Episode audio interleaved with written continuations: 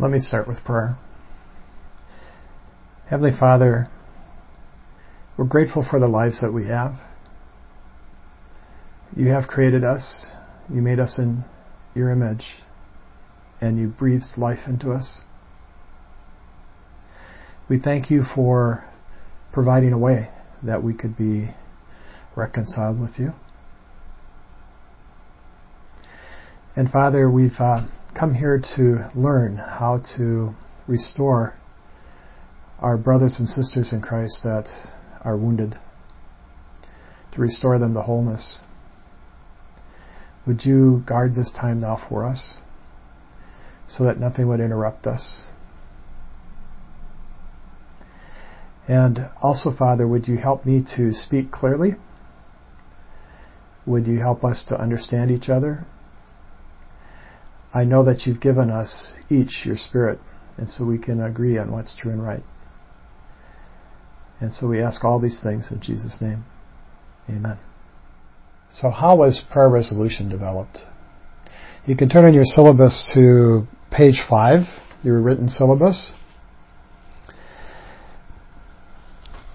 Prayer resolution was developed by Richard Connie Smith, and the Smiths were trained as linguists by Wycliffe, and they um, spent the first 11 years on the field in the Amazon jungle with the tribe. And so they lived with them and they learned the language. And this particular written tribe, this particular tribe didn't have a written language, and so they also uh, developed the written language for them and taught them that language. And um, and then later they translated a portion of the New Testament. After 11 years, they left, and a new team, two years after they left, a new team came and finished the New Testament. And so that was uh, their first 11 years on the field. So they're linguists by training, and uh, Bible translators is what they apply it to. And this people that they had lived with, they had forgotten that there even was a God. They didn't really have a system of right and wrong, a concept of sin. Instead, they just had taboos, things that they uh, shouldn't do.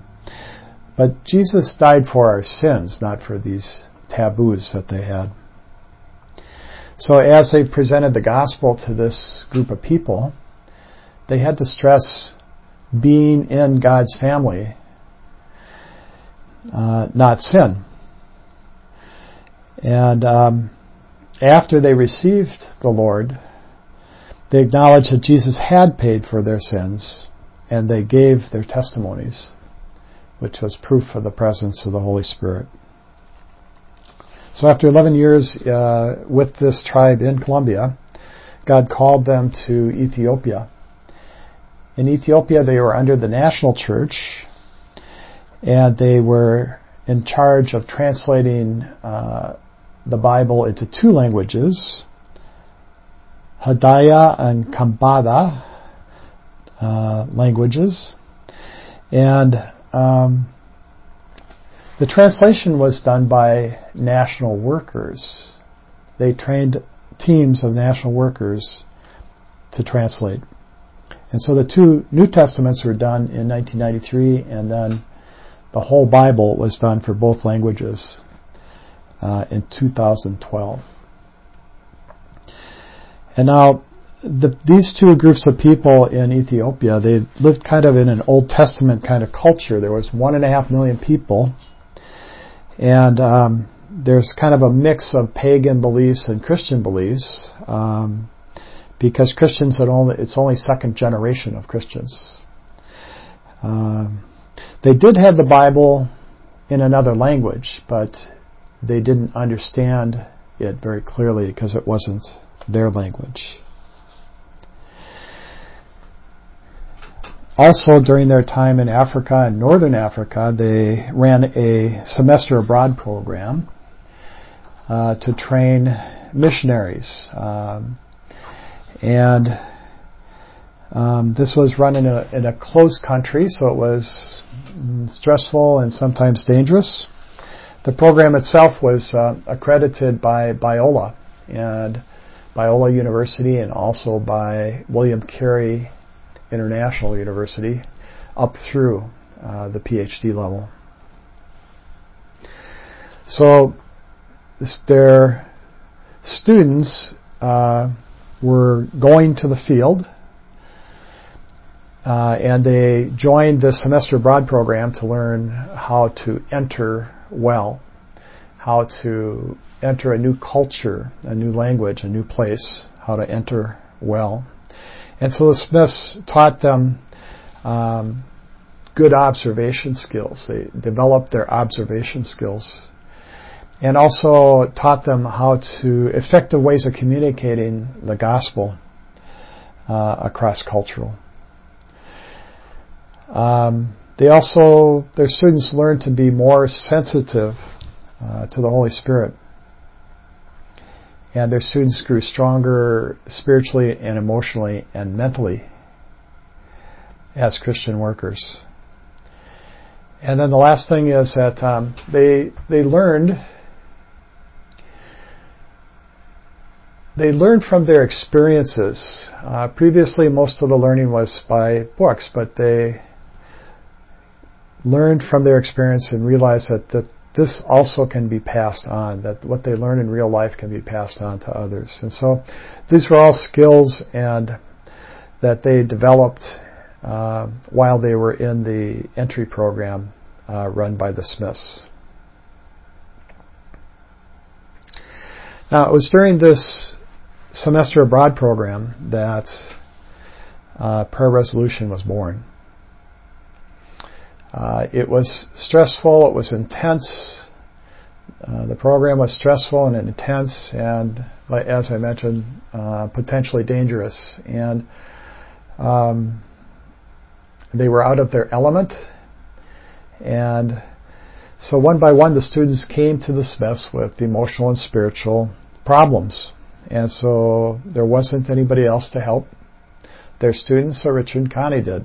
They helped them. And so the two Bible translators, the two linguists became uh, counselors for their students in their semester abroad program.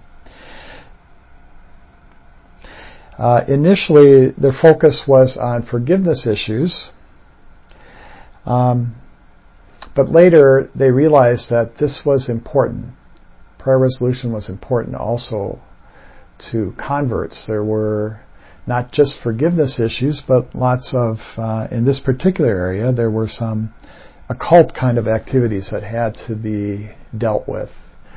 And so, piece by piece, um, prayer res- resolution was developed as different needs appeared.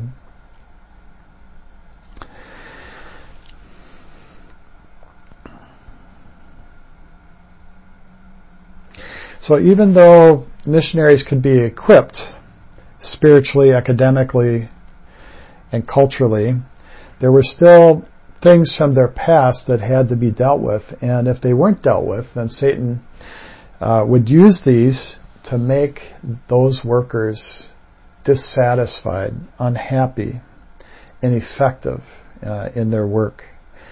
And so in 1990, uh, the Smiths um, created Cross Resources.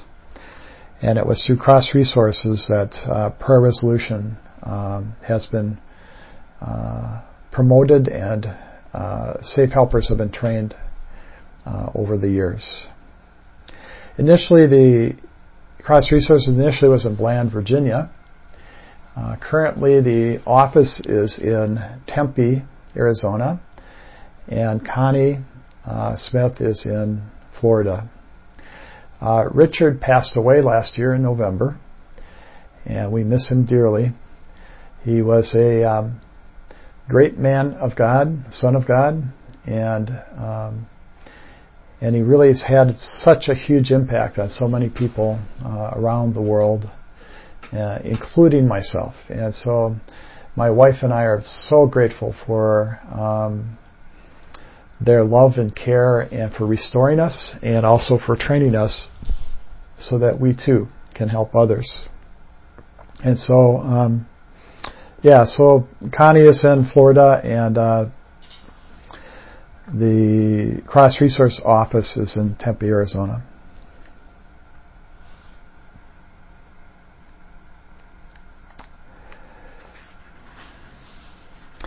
Now, I think one key point about uh, prayer resolution is it's part of the gospel. You know, there's the gospel for unbelievers that they can be saved, that they can have eternal life through faith in Christ. Through Christ's sacrifice for them, they can be reconciled to God.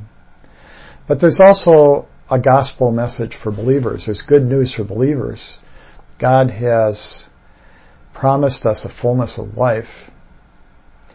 And um, in order to experience that, we need to put off all these old things, things from the past, and renew our minds so we can put on these new things, these um, this fullness, these fullness of life things.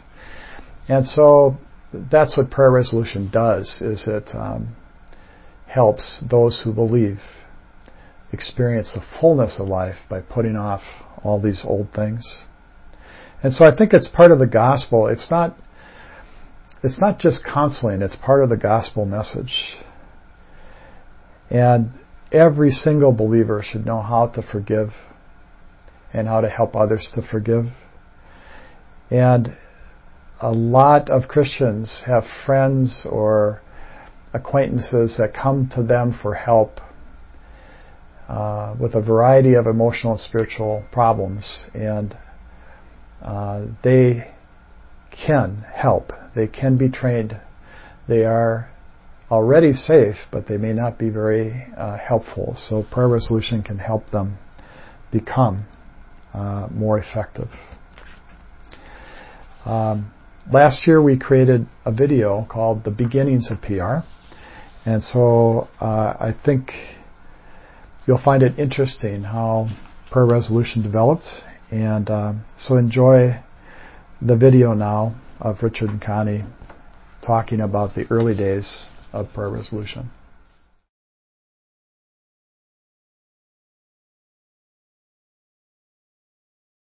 Hi. Um,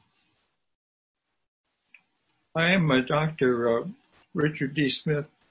I don't usually word, I use that all the titles. Actually, I'm just Richard to the rest of the world.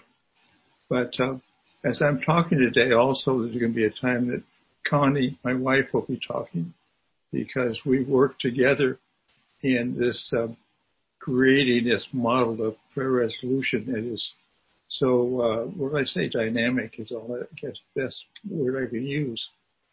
Uh, as we were thinking back on this, we did not enter into prayer resolution. We didn't intend to go into prayer resolution. it was more that we were doing other things and God brought a person into our life that forced us to do prayer resolution and uh, forced us to suddenly use all the tools and knowledge and intuition and and all that uh, that was in us, and yet we did not even know it, it was there. So as I share with you just just this very first topic, I recognize the fact that we had never talked about praying in the way that we prayed. We'd never done this before with someone. And so this was the first person. And it was like um, God had a choice. He could sort of take us down the road little by little and open up the you might say the big box that's called prayer resolution.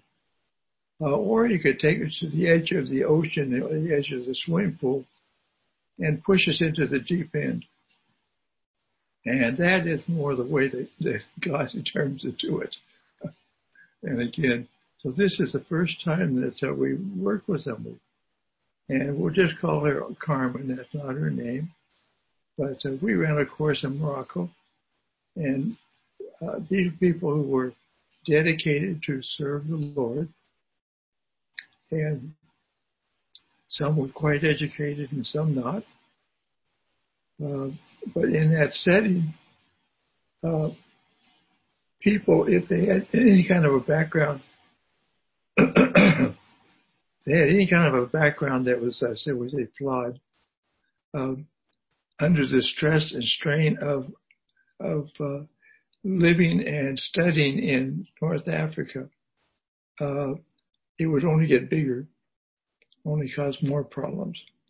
And so as the courses went on year by year, uh, we encountered a number of different ones in which we, you might say, learned lessons as we dealt with each one.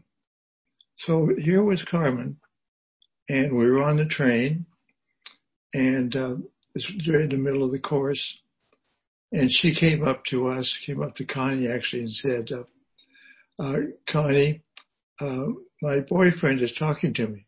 Ex-boyfriend. And that my ex-boyfriend is talking to me, and he's telling to me, uh, he's just saying, uh, "Carmen, I'm not going to let you go." you're mine and uh, I won't, I won't, you can't leave me.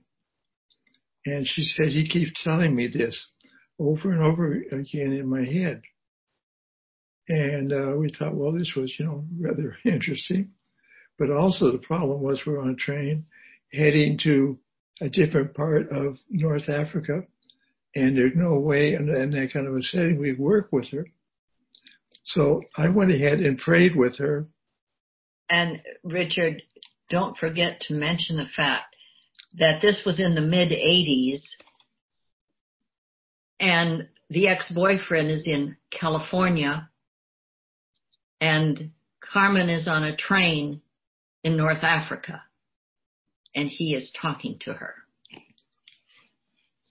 And the reason this was so was that, I mean, she shared later on was that uh, she and her boyfriend were practicing the various giftings of uh, ESP, uh, including uh, talking uh, at a distance, you know, moving things on a table, things like this. So anyway, we could not work with her at that time. So this is where uh, I had never done it before, but I felt like I needed to just pray a covering prayer over her.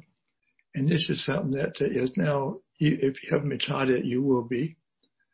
Uh, but I prayed for her and asked God to cover her with a hedge of protection so that the boyfriend's uh, words couldn't get through to her any longer. And uh, my prayer lasted about a week, and then I would have to renew the, the covering. But I thought that was interesting. Both interesting because it worked, which is, you know, at this point in that in our past life, shall we say, we would pray and not expect God particularly to answer. And God answered very specifically in this covering prayer. So then later when we were back then in Spain, uh, and we were finally alone with Carmen, uh, this is the kind of stuff suddenly that we had to deal with. Uh, one is says she had this ex-boyfriend who, and they had uh, committed, you know, over a period of I think, a couple years. Uh, fornication. And then also out of this times of fornication uh, had come a time of abortion. And whether you're pro-life or pro-choice, it doesn't matter if uh, you feel guilt, then you need to, we need to deal with the guilt. In this case, she was pro-life, but was forced by everyone to be pro choice or to anyway to, to get the uh, the uh, abortion. And won't go any further in that and how we dealt with it. Just the fact that we suddenly were dealing with just the sins of fornication and also the sins of, of abortion and all the complications that came with that. Also, uh, as we were working with her in eventually in this area of abortion, we began to I came up with actually the term greater circle. And the greater circle is those people in addition to the one or the two who are dealing with, that you're dealing with, uh, who you, you have anger towards or something you've done to them. It's usually more than that. There's others involved who either help or hinder the situation. So this is the greater circle. So that's already I was forming something that I did not realize was a part of a, of a pattern. Then uh, also, uh, she had a uh, time where she uh, had she had a grandmother, and the grandmother kept uh, showing up and trying to pass on her gift to her granddaughter. Now you might say, oh, well, this is, you know, so, but the problem is the grandmother was dead and yet continuing to appear to, to Carmen to pass on her gift. So, uh, again, you know, this isn't, we didn't have this, uh, formula prayer and now we could have used it three or four times and it just all worked. Each one had to be dealt with all on its own. Then another complication we had, we ran into the fact that uh, she had a spirit in her, evil spirit, and she had been delivered of this spirit in, uh, I think, let's say California, yeah, some, somewhere anyway. And uh, so she'd been delivered. So why in the world is this spirit still hanging around? And at that point then, as we were dealing with her, uh, we brought up and began to use this area of what is it, legality that allows a spirit to hang on when when we cast them out supposedly, and it's if they have legal reasons for being in or with us, and uh, how to root that out before you then actually deal with the deliverance. Then another thing we had with, with Carmen, we, you know, you, you think you're done by now, uh, is that there's a scene where she's on a table and a bruja or a brujo, uh, a, a witch doctor for lack of a better word, uh, has her on a table and is sacrificing a chicken on her and also an egg and a few other things. Uh, and she's you know, receiving this this uh, writ. And I can't remember right now what it was for. If it was to uh, build a fence, and a, a fence between her and the grandmother, and this was a way of doing it, or it was something else. But it was a very major point and uh, something that's a very serious thing in looking at God's law and how God responds to people who both allow themselves to do this type of stuff as well as people who allow it to be done to them. A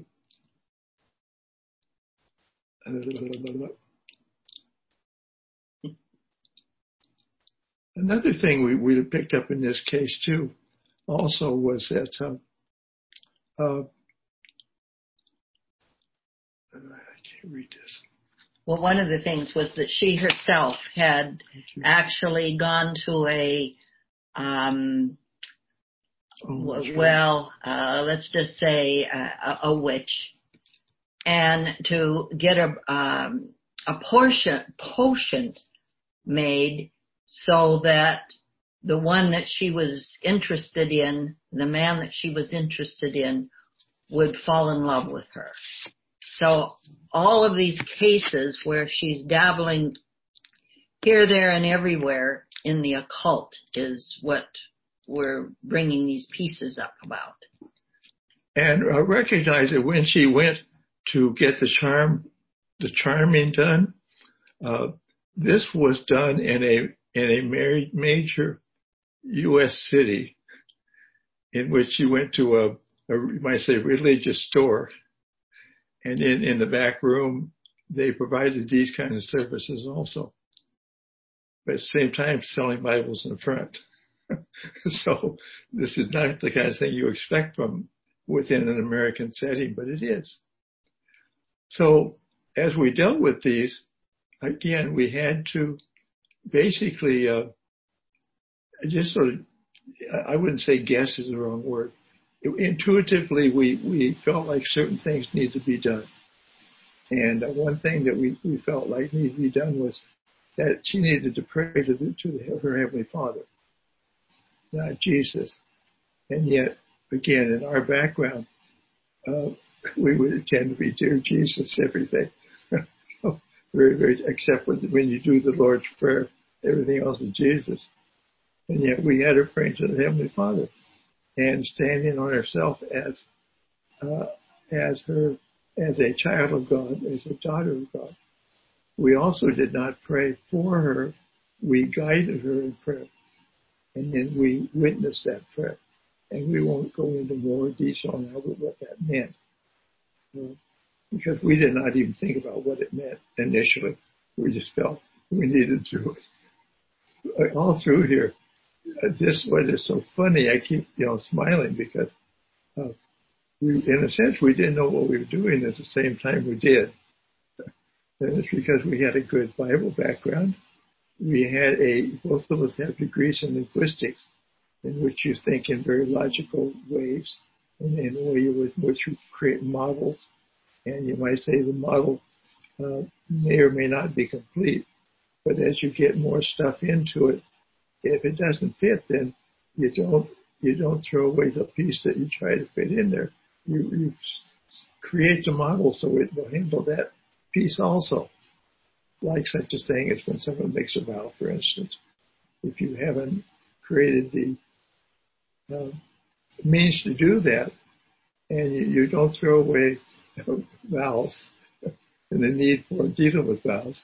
Rather, you need a model that has to be reconstructed so that part of it uh, deals with vowels. And how do you do that? Not something that just comes off the top of your head.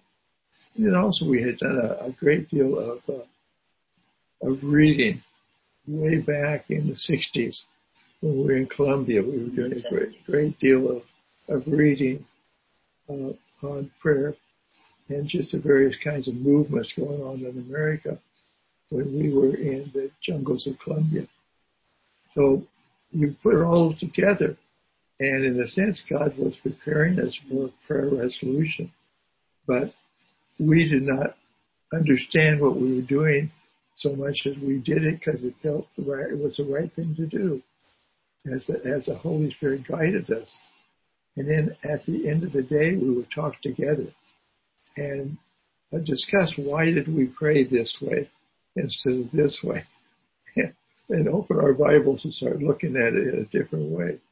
And in my case, um, I had to go back to the Old Testament to find out some of the justification for why we were praying this way, as well as beginning to get an idea that it was very important that we pray to the Heavenly Father because Jesus is the great high priest and he provides the sacrifice. So in a sense, it sounds funny to say, but the Heavenly Father is the one that, that forgives. And in a sense, he's the one who answers our prayers. For the most part, it's not Jesus. And it sounds like heresy, but it's true. But then there's this tremendous role that the Holy Spirit has. And fortunately, in our working in Colombia, uh, and we won't go into the story about it, but we learned so much about the Holy Spirit and the way the Holy Spirit worked in very unusual ways before we ever uh, hit North Africa. So within this setting then, uh, what was interesting is here's someone who was, you might say, well, damage is the word. She was quite damaged within herself and yet outward appearance, she appeared to be a, a well, she was a lovely, lovely lady, and very dedicated to the Lord.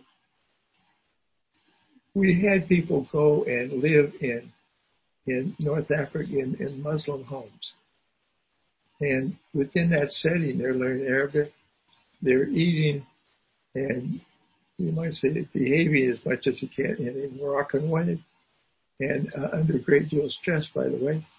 Sometimes the family speaks English. Sometimes the family doesn't speak any English. And in this case, she was, they call her Nora. And that, that means light. Light, like you turn on a light. And, and so here's this wounded person living in this Muslim family. And they see her as light. And at the end of the program, uh, two ladies in in a Muslim situation became Christians. and they became Christian because of, of her testimony. You might say, for the most part, her much more of her wordless testimony as much as her words.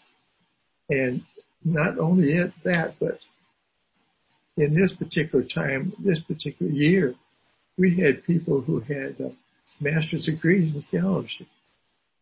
And uh, various you know levels of, of, of education, and probably she was the least educated, and again the most wounded, and yet God used her to be a light, you might to to, the world, and and they accepted the work.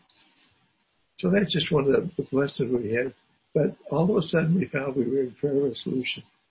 And when we dealt with her on forgiveness issues, uh, right away we ran into a stumbling block because I didn't quite understand. I didn't feel right with the way we were going. And I looked in, in my library at that time and I looked at three different books on forgiveness. And not one of them uh, did I really agree with. And yet they're the standard Christian model for forgiveness.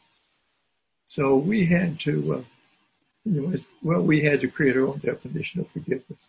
And maybe Connie mentioned or uh, define that later on here. Um, so, so we did. And at that, out of this time here, in, in forming this uh, model for forgiveness that we were forced to create, uh, came the grounds for me writing my first uh, booklet, the first small book on forgiveness. And for some reason, that book has had a tremendous impact uh, around the world, uh, and more than I ever thought about. But it came out of this particular time. Different other books came out of our being suddenly in uh, contact with others. I'll stop at this point, mm-hmm. and I'm going to turn it over to don't, to, don't turn to Connie. Oh, look at look at Connie. See. One of the things then that, that happened when uh, we were finished with Carmen, and Carmen went back into North Africa to continue the uh, the five month program, uh, was we, as Richard said, we began to discuss why we did what we did and and so on and so forth. But then uh, the amazing thing was that, uh, well, amazing, it's the way Richard works. Uh, he wrote up this as a case study and he sent it out to, I believe it was five different entities. He sent it to uh, a, a, professor of, of, doctrine and theology. He sent it to uh, uh, to a uh, professor of doctrine at a seminary uh, to a clinical uh, PhD in clinical psychology and to two different uh, well-versed pastors that uh, we respected very highly. But one charismatic and but yeah, they were two very distinct. Um, well, one was charismatic and, and in the 70s and 80s that was a big deal. And uh, one was not. I don't know that he was anti, but he was not charismatic. So he sent this uh, to them for the purpose of them looking it over and seeing if there was anything scripturally wrong or psychologically um, harmful or anything that they could find to critique about it uh, so that we could improve it because Richard has always been one who is looking for things done properly and rightly and uh, there's it's, it's, the Wycliffe way. Yeah, that's really the Wycliffe way is is to produce the best and the closest to what God as if God were speaking it as you can get.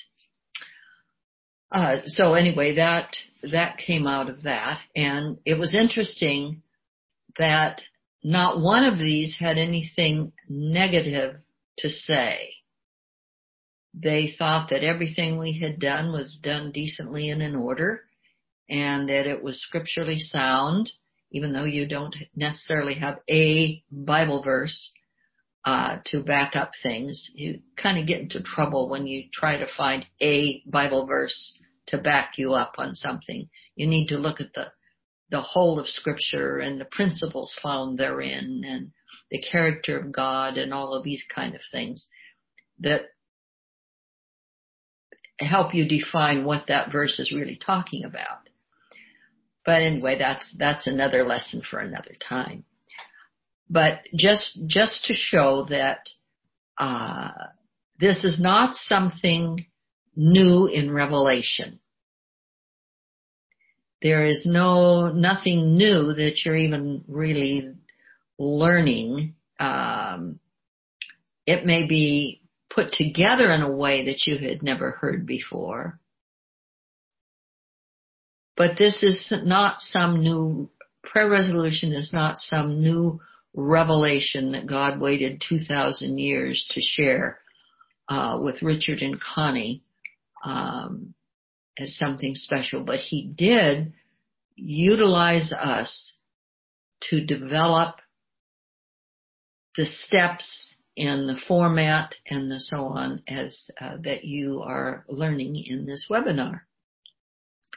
So we just wanted to uh, to say that, but also there uh, we came into this whole thing um, with some assumptions. One was that when you see someone who is hurting and they've come to you for help,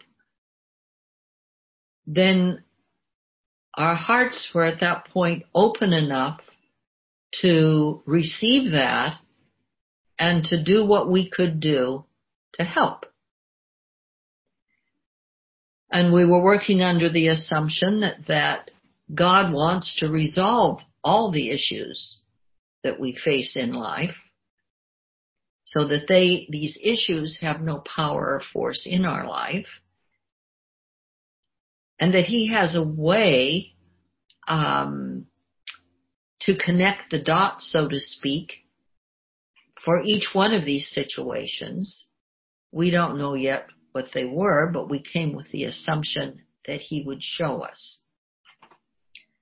And then thirdly, as Richard was, was talking, if there's something in our doctrine or in anything else, um, and now we're facing data, we're facing a situation that doesn't quite fit, we had to quite, kind of look at the thing and see, once again, taken from the linguistic standpoint, the scientific analysis of things, you come up with an idea, and then you look at the data uh, that fits what data you have, but when you get new data and it doesn't fit, well then you don't throw away the data, you revamp your, your hypotheses, which is what doctrine is. It's man trying to understand and put down in succinct ways, uh, an understanding of God.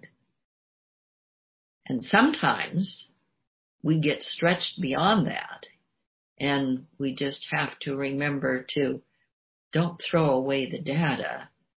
Just be willing to open your mind enough to see how that data fits in to uh, a revised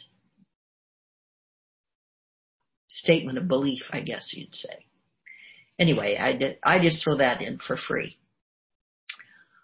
Um, is there anything else you wanted me to say about uh, this Carmen thing? By the way, hmm. when we finished with Carmen, uh, you knew we were finished. You knew we were finished. And it was an amazing, an amazing thing. it was really, really difficult and we depended wholeheartedly on the Holy Spirit. What, but it worked. What surprised us was that uh, God answered. I mean, isn't that tragic? Here we are, years of, of tra- uh, years of, of training and, and uh, service and all, and we're surprised when God answers. But this is basically the way it's been: is you pray in sort of vague ways, and then you just hope He answers. But you have a usually a sermon that says the three ways that you know He really answers when He doesn't. and and what it I don't know the word to use. What is the tragedy that that that we should be surprised when God answered prayer. But unfortunately, so much of the time um, in the Christian world, this is this is this is what's true. Is you pray, and, uh, and then you sort of walk away, uh, hoping that God will answer your prayers. Well, all we know is that when we pray in the right way, God always does. But uh, before that, we were very much uh, skeptics in prayer. You should keep moving this around, honey. Oh, there's that. Uh, one other piece I want to share before uh, Richard goes on with the uh, with the next step. So as he was saying, this this first step was the uh, they're coming up with a, a definition of forgiveness. Uh, we all know that uh, that we need to forgive and all of that. We're commanded to forgive and but when you're sitting across the table or across the room or whenever you're talking with someone and they're pouring their heart out and they're telling you these horrendous things that people have done to them. It's just not very healing to say, well, you know, you have to forgive or God won't forgive you. I mean, that's true. It's scriptural. But it's not very healing to forgive on that basis. And then the, uh, we're told, well, we want to to be like Jesus and and offer mercy. Well, right at the moment, I'm not feeling very merciful. Well, we can obey the command and we can offer up forgiveness, but that too is not very healing. It's obedient, but it's not very healing. And you just had um, few weeks ago a wonderful lesson on all of this, but this now is how we came to this. And so we were trying to find a definition which is very, very difficult to find in Christian literature. A definition of what it really means so that we laymen can understand it, not big words that that have no meaning to most of us. Uh, a definition of what forgiveness is. And what we came to was that we have a need in, because we're created in God's image and all that stuff you also already learned, to, uh, we have a need for justice when we are hurt or offended. And forgiveness is trusting God enough to believe that He will see that justice is done and payment is made on my behalf. You see, the offense was against me, so it's me that's owed the justice. Isn't that exciting? Now the perpetrator, the bad guy, and God, they've got their own things they need to deal with. So when I offer up forgiveness, I'm trusting God to see that justice is done for me. That doesn't mean that God is forgiven. That yes, they have to take care of with God. But this, this then makes it possible for me to give up the anger, to give up the pain, because I trust God to see that justice is done on my behalf to the point that I'm absolutely satisfied. That's where that definition came from, is trying to work with Carmen and trying to have her forgive in a way that actually was a healing forgiveness. Mm-hmm. Okay. So you want to go on to the. Then another uh, uh, very, what I say, uh, dramatic time that we had that helped us to uh, further uh, fill out the model of prayer resolution was it was in Europe and we were doing some other thing. I mean, in other words, we were brought in to to help a, a Christian group do some stuff, and uh, which took up all of our time. And yet the head of the counseling department came to us and said, would you please work with this friend of mine, Gina?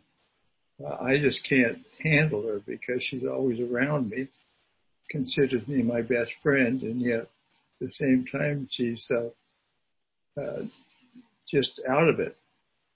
And uh, when we met her, when we met Gina, uh, she looked young, and and her eyes were sort of uh, zoned out, is the best way I could put it. So in our spare time, uh, we went ahead and spent. Uh, it came out to be roughly uh, under 20 hours with her.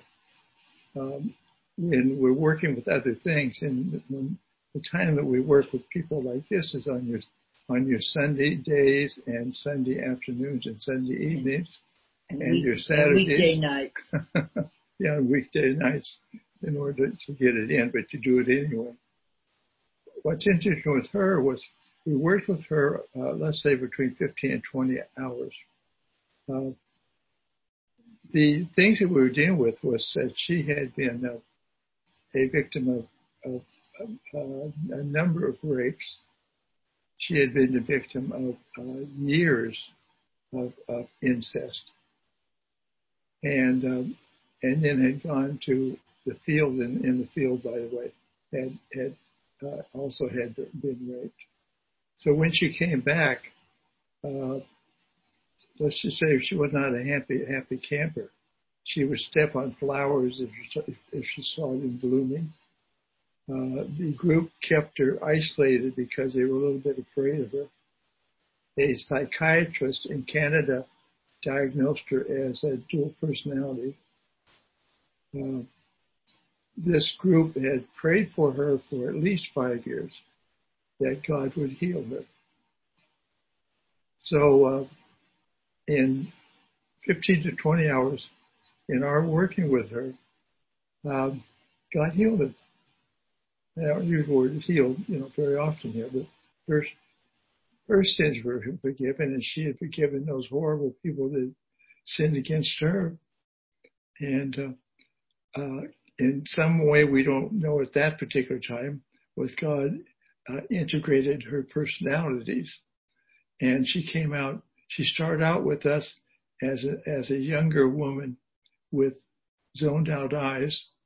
And uh, after a while, she looked old. Well, she didn't look old. She looked her age. But she looked older. But the, the, the right. contrast was yeah. young and old. and uh, and she was and her uh, personalities were, were connected. And uh, what the the group, one of the counselors came by, and he said, uh, you know, what you did was a miracle. It was a miracle that, that God did in her life. The shame here is they never asked us what we did different from what they did. And, and again, she lived for years and years and years under this tremendous uh, burden. And uh, God's way is really, I mean, it sounds odd to say, but really is basically simple. If you understand is, is what he wants, and then you got to pray in a way that he can answer. And that's all it takes. I mean, it sounds funny to say it in those terms, but that was what it was. Uh, what was interesting was that later on, uh, in in the past, Hanneke would go. No, no, Gina. Gina. Gina would go uh, biking in France with this friend of hers, and um, so when they started out, they'd go to a travel agency or whatever, and uh, her friend would go up front, and Gina would stay in the back. And uh, after she had had this time with us, she suddenly was there in front with her friend. And her friends looked at her and said, you know, what's different about you? Well, but this is the kind of thing that happens so often. Is they're suddenly you're doing behavior that you're unaware that you're even doing, but you're doing it when you're a healed person, as opposed to this tremendous burden you've had. So later on, as they were camping out, uh, Gina explained to her friend uh, what what she'd gone through. I mean, not in great deal or anything, but a little bit of the fact of, of the healing that she'd gone through. And her friend then uh, shared with, with Gina that she had been molested. And Gina's, uh, uh, Gina immediately response was, uh, "Oh my, where's Richard and Connie? We've got to get her, you know, get, get them here to help this lady." Well, I'm, I'm sorry, you know, we weren't around. Meanwhile, we'd gone back to the states. So Gina, just out of she didn't have training. All she did was she did have prayer resolution. She was healed, and and in that sense experienced God's uh, pattern for healing. And so she ended up uh, guiding her friend and guiding her friend towards uh, accusation, you know, and, and, extending forgiveness as well as her own her own confession if that was needed. And uh, she healed her friend's uh, from that particular situation. And the breaking of the bonds and the... yeah, other th- I mean, it's more than that. I mean, you're you get it in the lessons here, but the point was that that uh, she was a, a, she was a in a sense a mature Christian, but uh, had not, did not have the tools because she hadn't gone through training. All she'd gone through was the experience of receiving prayer resolution and so out of what she knew, she helps another person. And uh, praise God for that. And also part of this is that uh, when people receive prayer resolution from us, uh, we say, we tell them, uh, don't tell other people what you've been doing. Don't tell them that you've been with us. Just go ahead and just live your life. Let them come up to you and say, wow, what, what's different about you? What you know, you you you're just different, and so it's it's a witness that that's independent from you telling anybody about it, and uh, this this happens over and over and over again. I'm going to turn this over then for Connie just to close this time. Uh, for the last uh, two and a half years, Richard has been suffering from uh, uh, the leftover effects of a terrible shingles attack. Uh, he almost died. God very graciously saved his life, but he still has a lot of the same, the residue was in his mouth and face and so on and so forth. And so he has difficulty in talking and, uh, this is, uh, this week has been the first time that he's actually talked this much in two and a half years. So we do praise God for, for that much healing and we continue to ask that that the pain would uh, be removed or find some means of alleviating the pain. But uh, that's why he's uh, turning things over to me every once in a while here, though we tend to teach as a team. Uh, just a few more uh, notes from from those early beginnings. Now this this all began in the mid 80s and we have been doing this basically ever since. In uh, 1995, uh, God asked us to take off all the other hats of things that we were involved in doing um, ministry wise and to concentrate on moving prayer resolution forward. And thus we did. In 97 then, uh, we were, uh, we in, incorporated in a 501c3 tax, uh, deductible, um, organization, uh, corporation, um, which is Cross Resources. And so Cross Resources is the the one that offers the the uh, tax deductible receipts. Prayer Resolution is one of the ministries. Right now, it's one of the major uh, ministries of Cross Resources. So that's where the Cross Resources things come in and uh, that the website is cross-resources.org, uh, and uh, there you'll find lots of interesting things if you have not looked at that website.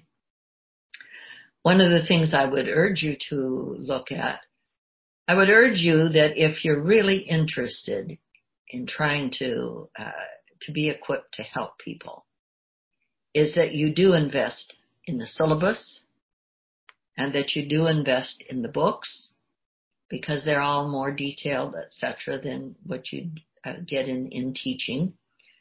Uh, but also he, uh, Richard has written, uh, 12 what he's called insights in which are position papers on different topics that are the rationale for why we do different things. For instance, one is on God is Father, and um, so on and so forth. And but they do, they do provide they're they're kind of partial a little bit of partiality here, but uh, they're very well written, and they're short, and they're very very helpful.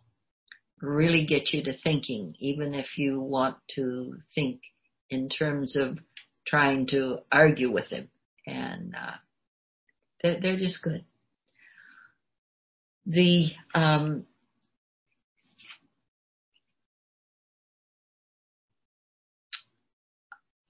we didn't talk about our beginnings, but uh, we were 35 years uh,